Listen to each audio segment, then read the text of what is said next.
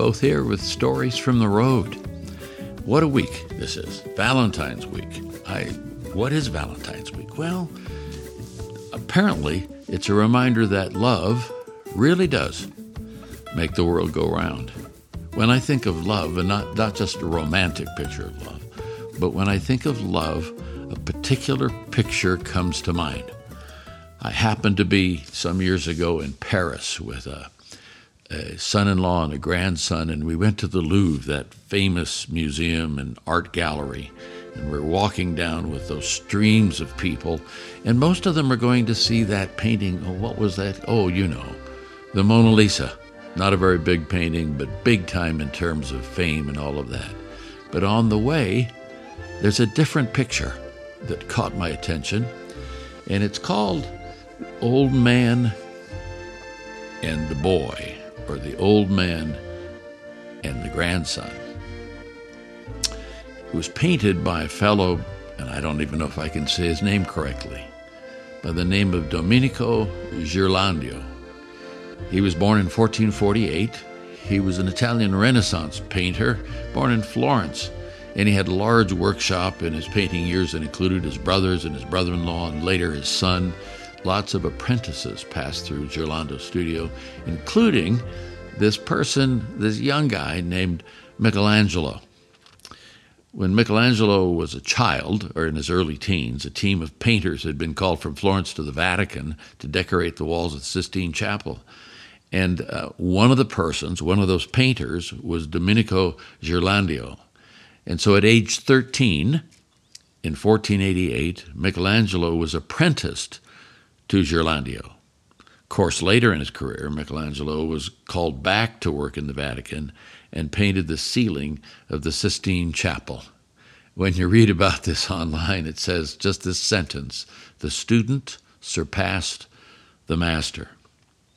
But this picture of the old man and his grandson uh, portrays an older man in a red robe embracing a young child who's also wearing red.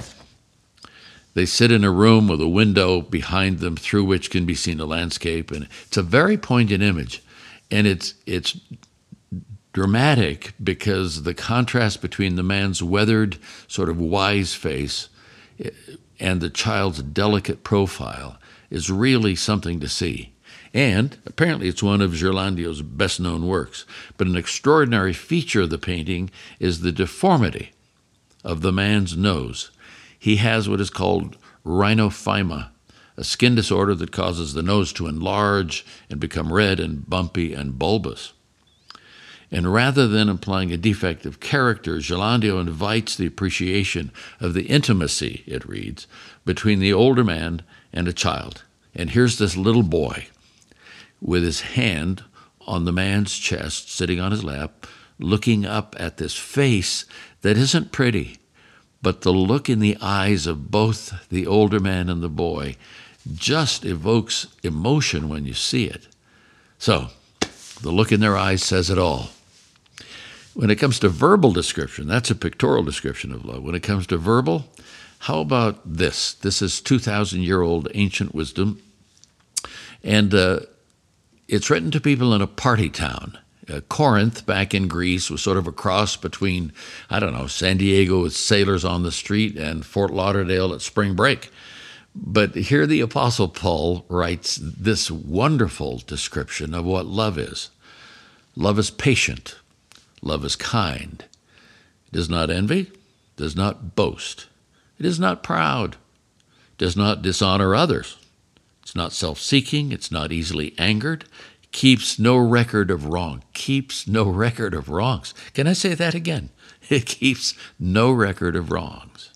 Love does not delight in evil, but rejoices with the truth. It always protects, always trusts, always hopes, always perseveres. Love never fails.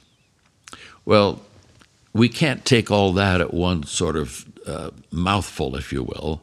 So I'm going to, over the next week, sort of unpack that a bit. But for today's podcast, let's just take that first phase love is patient. I read that and I say, why that? why do why does he put patience right at the front end? Because I'm not patient. I, I want to be a person who loves, but that may be my greatest challenge. But that's a story for another day. Let me just define patience for you. Patience is the capacity to accept or tolerate delay, mm. or trouble, uh huh, or suffering without getting angry or upset. There's a lot of quotes on patience that you can find online and other places. I like these three. These are pretty interesting to me. Patience is when you're supposed to get mad, but you choose to understand. How about this one from Leo Tolstoy? That one was anonymous. Here's Leo Tolstoy, the author of War and Peace and other works. The two most powerful warriors are patience and time. How about Helen Keller, who was deaf and blind? This is what she says We could never learn to be brave and patient if there were only joy in the world. When I think about it, patience is the ability not to react when your emotions tell you to. At least that's how it is for me, you know. How about this? Patience is the ability to see the big picture. Or patience comes out of the knowledge that most things in a love relationship, because that's what we're talking about here, can be worked out with time and conversation. Let me say it again. Patience comes out of the knowledge that most things in a love relationship can be worked out with time and conversation. The person in my life who has been most patient with me, up close and personal, is Ruth. And so uh, she's not real excited about being on podcasts or up in front of people, but I, she had a weak moment. And I said, Ruth, I want to ask you this question, and you just just respond to me just sort of off the cuff. And well, here she is. So, Ruth, when I say love is patient, what do you think? I the first thing that comes to my mind is are you willing, are we willing to slow down? I think our fast pace really works against being patient because you have to be able to uh, take a deep breath. Whether you, we're a project, if you're with people, you have to tune into where they are and be able to feel their feelings and live in their space a little bit. Huh. I know, especially with children, and, and that's kind of my age group, young children. I just, um, I love being with them. And I love finding out what they're interested in doing and um, being and doing it with them. You are unbelievably patient with little kids. You know, you're right. right. Little kids walk by me like preschoolers. I often say little kids walk by me like I'm a piece of furniture, but they head right toward you, and it's because you engage them with great patience over and over again. And I, you know, I'm in awe of that. I think it's because I love just figuring out what their interest is at the moment and how can I be involved in that. I think patience is probably being willing to listen more than talk when you're especially with people. Um, There's no need to get personal here. no, but you I like the way you you, you use questions to draw people out. Yeah. And that that's another way of uh, I think of um, being patient in the moment. And that's that's really it. You have to be in the moment.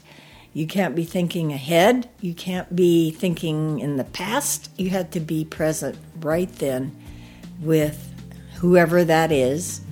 Or I think when I'm quilting, when do I get in trouble? When do I have to take out something that I've just sewn in? And it's because I wasn't thinking right in the moment. I was thinking ahead and thinking, I just want to get this done. Uh, and uh, I just, that's when I need to concentrate and just be present. Um, and take your time. And take my time. Yeah. Yeah. That's it. We're done, aren't we? We're done. Okay. Catch you later. I love you. I'm not always patient, but I love you. Well, that's it for today. Thanks for being with us on Stories from the Road. Thanks for subscribing, and we look forward to connecting again next week. I'm going to come back to this theme of love. The first part was love is patient. Next time we're together, how about this one? Love is kind. That's it. I'm out. God bless.